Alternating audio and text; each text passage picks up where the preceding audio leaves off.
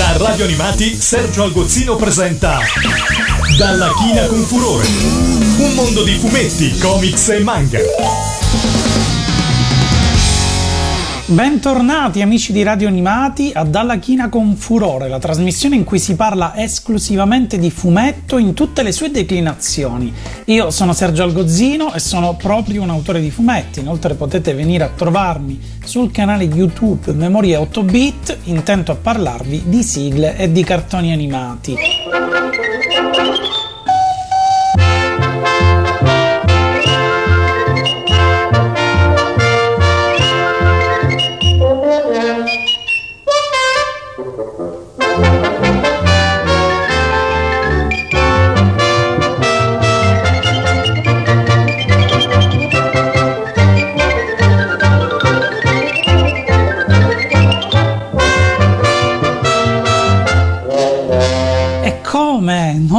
Riconoscere immediatamente questa musica fantastica che conosciamo benissimo e che ovviamente ci ricorda Braccio di Ferro, musica composta da Sammy Lerner nel 1933. Ma Braccio di Ferro è un personaggio che seppur conosciuto da tutti perché è una di quelle icone a tutti gli effetti, pop immancabile nella memoria di qualsiasi essere umano, potrei dire anche di chi non ha mai effettivamente né guardato un cartone né letto un fumetto, esattamente come un topolino, tanto per capirci. Ma la storia di Braccio di Ferro è molto particolare e in effetti non conosciamo realmente tutti come sono andate le cose.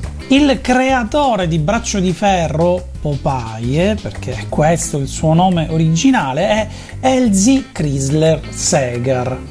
Il nonno di Segar distribuiva olio d'oliva, questa cosa è carina da dire perché i nomi di alcuni dei suoi personaggi, come Olivia da noi, ma in originale Olive Oil e suo fratello Castor Oil, richiamano chiaramente la professione del nonno. Segar inizia a lavorare nel mondo del fumetto, raccomandato fra l'altro da Richard Felton Outcolt, il grandissimo creatore di Yellow Kid, considerato il padre assoluto di quello che è il fumetto per come lo conosciamo noi.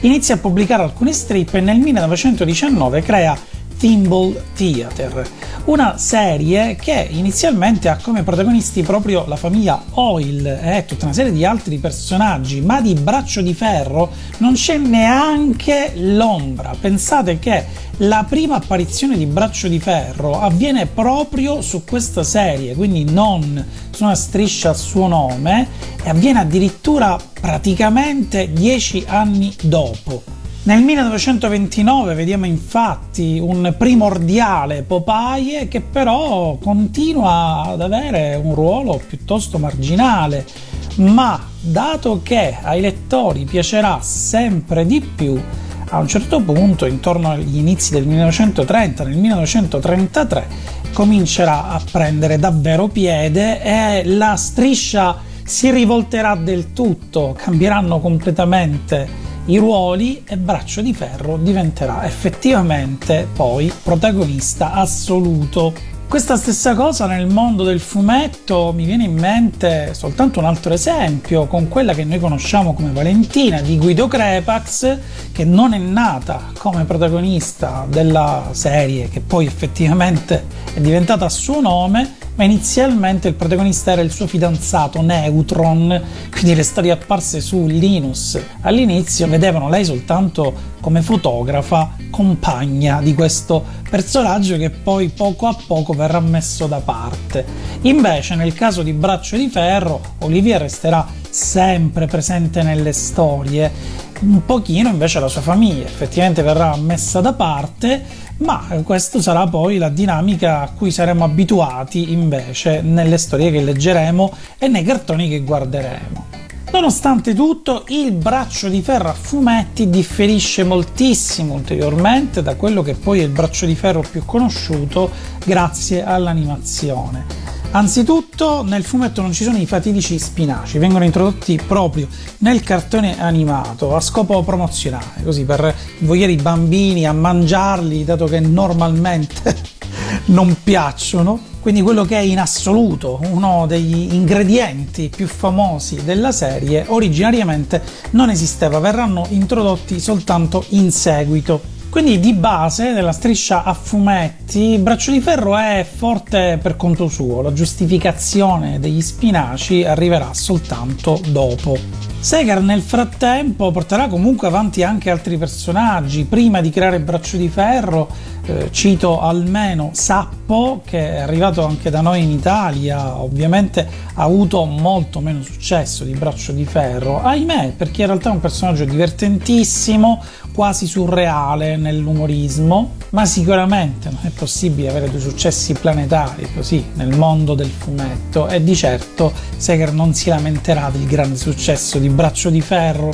Il tema che abbiamo ascoltato inizialmente in Popeye dei Sailor Man, composto come vi ho detto da Sammy Lerner, è in realtà anche una canzone, quindi ascoltiamo adesso la versione cantata. I Popeye the Sailor Man, I Popeye the Sailor Man, I strong to the finish, cause I eat my spinach, I Popeye the Sailor Man. One top kazookas, what hates all palookas, what ain't on the up and square. I fix them and bust them, and always I rub them, and none of them get nowhere. If anyone dares to risk my fist, it's buff and it's wham, understand? So keep good behavior, that's your one lifesaver, with Popeye the Sailor Man. Sing along with me, everybody. I'm Popeye the Sailor Man. Popeye the Sailor Man. I am what I am, and that's all what I am. I'm Popeye the Sailor Man. I'm one top kazookas, what hates all palookas, what hates on the ups and where. Boy, I bips them and bops them and always outrubs them, but none of them get nowhere. Now if anyone dares to risk my fist, it's and it's wham, understand? So keep good behavior, it's your one lifesaver with Popeye the Sailor Man. Oh, I'm Popeye the Sailor Man. Popeye the Sailor Man. I'm strong to the finish, cause I eat me spinach. I'm Popeye the Sailor Man. È proprio nel 1933, in cui anche a fumetti Braccio di Ferro diventa protagonista, i Fleischer Studios di Max e dei Fleischer, mitico studio, l'unico studio d'animazione che effettivamente all'epoca rivaleggiava con la Walt Disney, per capirci anche i creatori di Betty Boop, iniziarono la produzione di alcuni cortometraggi che andarono avanti in realtà per tantissimi anni, si contano più di 200 cortometraggi classici dedicati a Braccio di Ferro. Il tema che abbiamo appena ascoltato, fra l'altro, fu creato apposta per questi cortometraggi, venne reso celebre grazie a questo e Braccio di Ferro diventò famosissimo con questi cartoni. Uno dei più celebri in assoluto, eh, realizzati dai Fleischer Studios, è Il Braccio di Ferro incontra Simbad a colori, siamo già nel 1936 ed è un cortometraggio di soli 16 minuti che da noi in Italia è stato trasmesso e ritrasmesso più volte quindi lo conosciamo perfettamente. È il primo a colori proprio della serie poi di Braccio di Ferro dei Flasher da quel momento in poi con un uso di effetti speciali veramente sperimentali per l'epoca. C'erano, per dirlo in maniera molto spicciola, c'erano dei veri e propri fondali rotanti, tridimensionali, un effetto incredibile, qualcosa che veramente sorprendeva e che ancora oggi è veramente impressionante. Nella nostra versione italiana le canzoni non erano doppiate, sentivamo quindi le voci originali. Questa è proprio una di quelle canzoni bellissime. I'm Sinbad the sailor so hardy and hale. I live on an island in the back of a whale. It's a whale of an island. That's not a bad joke. Its lord and its master is this handsome bloke. Who's the most remarkable, extraordinary fellow? I scare all creation on land or on sea, but talk about women, they all fall for me. I take my adventures wherever they're found. I don't want to brag, folks, but I've been around.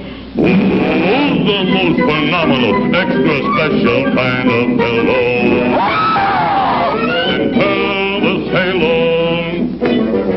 from the Valley of Serpents, these diamonds I took. I clean out those serpents with one dirty look. Serpent.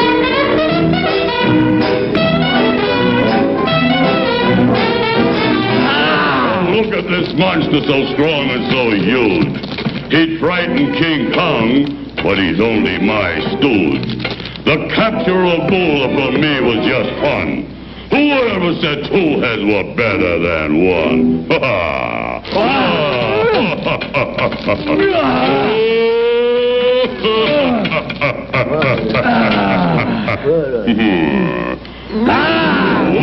most phenomenal, extraordinary fellow. Use, she lousy sailor.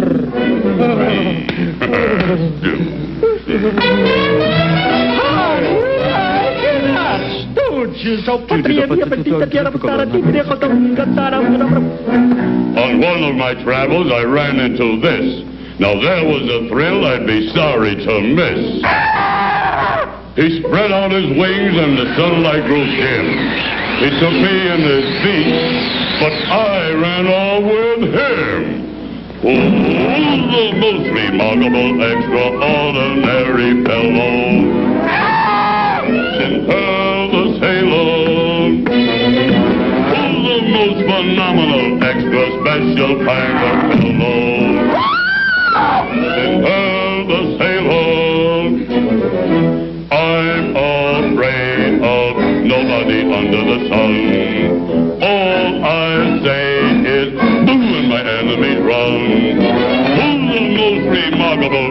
Dal 1960 al 1962 furono invece prodotti 220 corti dalla ABC, direttamente dal King Features Syndicate, che poi era lo stesso syndicate che produceva le strisce a fumetti. Questi corti erano ormai tutti a colori direttamente per la televisione. Il tema era sempre lo stesso e questi sono quelli che in Italia sicuramente invece sono stati in assoluto più diffusi insieme a quelli a colori dei fratelli Fleischer. Il personaggio di Braccio di Ferro ormai si era consolidato per come lo conosciamo noi, quindi con tutti quei personaggi intorno, con tutti quegli standard e stereotipi legati alla serie, spinaci compresi.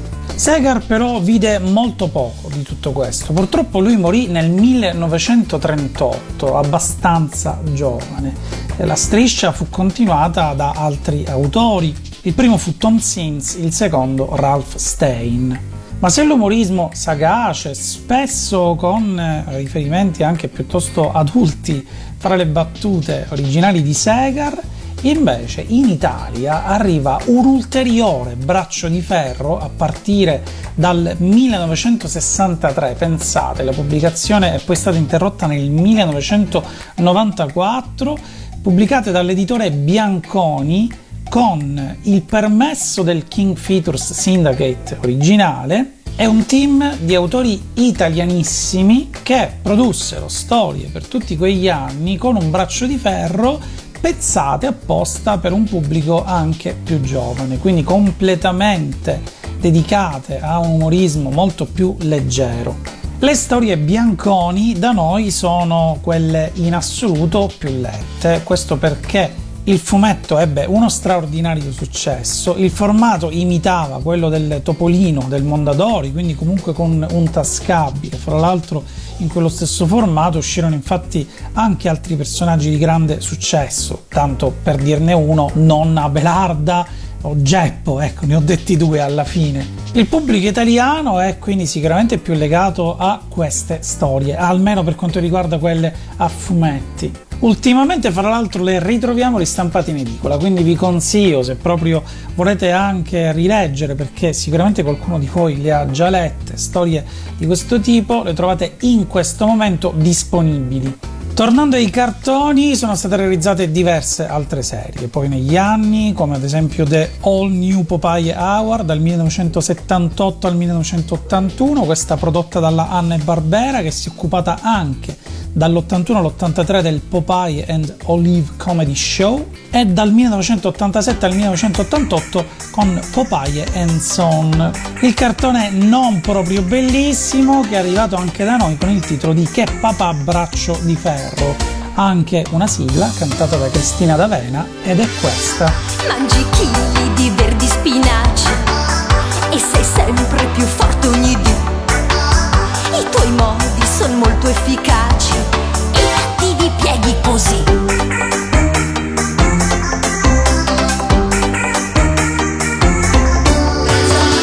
Sei un papà sempre molto affettuoso. Per tuo figlio sei ancora di più.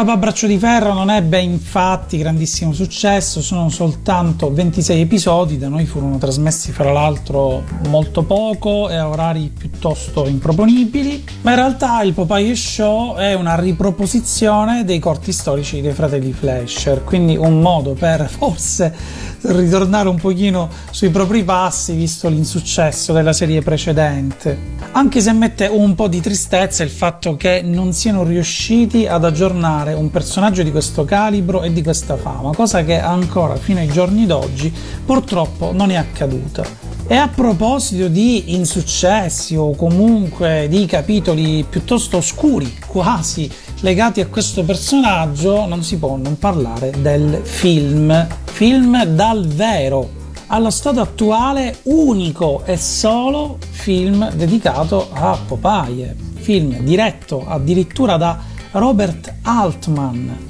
uno dei più grandi registi della nuova Hollywood, con film come Mesh o Nashville. Gli fu affidata la realizzazione del film su Braccio di Ferro e il film non è affatto male in realtà. Sono abbastanza sicuro che oggi sarebbe molto più apprezzato, però essendo un film comunque marcatamente d'autore, nonostante fosse legato a un personaggio popolare, questa mano di Altman fu considerata atipica, fu considerata un po' troppo personale all'epoca.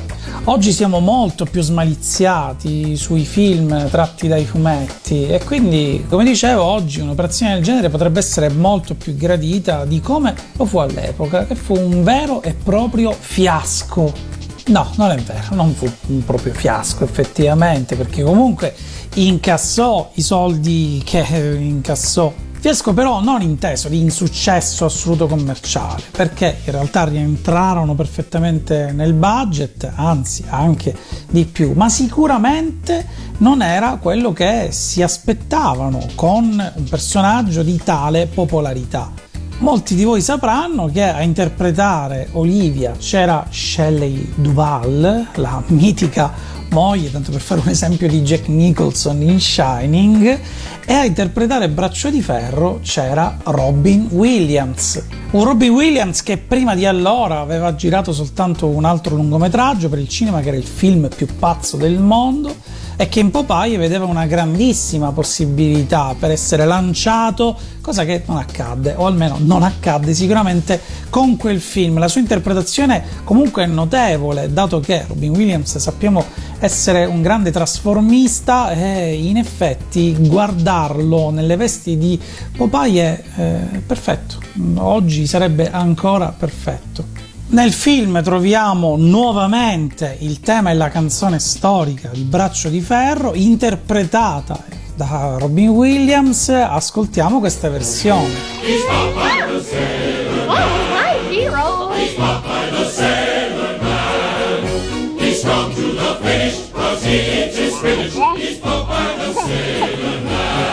Oh, I'm Popeye the Sailor Man.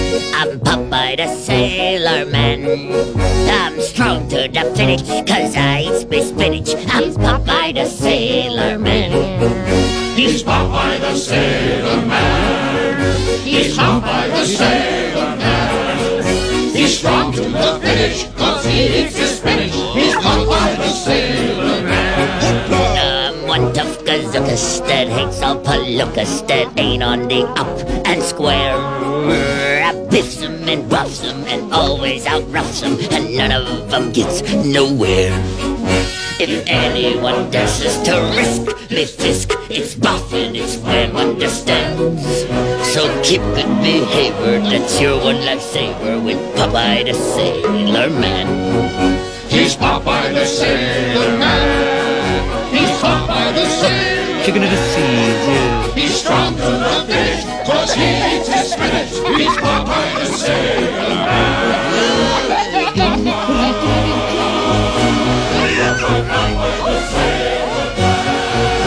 Non ci sono invece altre tracce allo stato attuale di produzioni dedicate a questo personaggio ed è un grandissimo peccato perché potrebbe effettivamente essere dimenticato tra una generazione o due per via del fatto che non ci sono più progetti su di lui, se non legati al merchandising, perché comunque lo troviamo sempre in forma di zaino o maglietta. L'ultima chicca che vi dico è che il doppiatore storico italiano di Braccio di Ferro è stato invece Gigi Reder, quello che noi conosciamo soprattutto come ragioniere Filini nella serie di Fantozzi. Spero tantissimo che questa puntata vi sia piaciuta, dedicata a un'icona come questa, anzi fatemi sapere assolutamente se ci sono altri personaggi storici di cui vorreste sentire una puntata intera qui su Dalla China con Furore, che ricordo Tutte le puntate precedenti potete andarle a recuperare attraverso il podcast dedicato sul sito di Radio Animati. Commentate quindi sulla pagina stessa di Radio Animati o venite a trovarmi sul mio canale YouTube Memorie a 8 bit e mi raccomando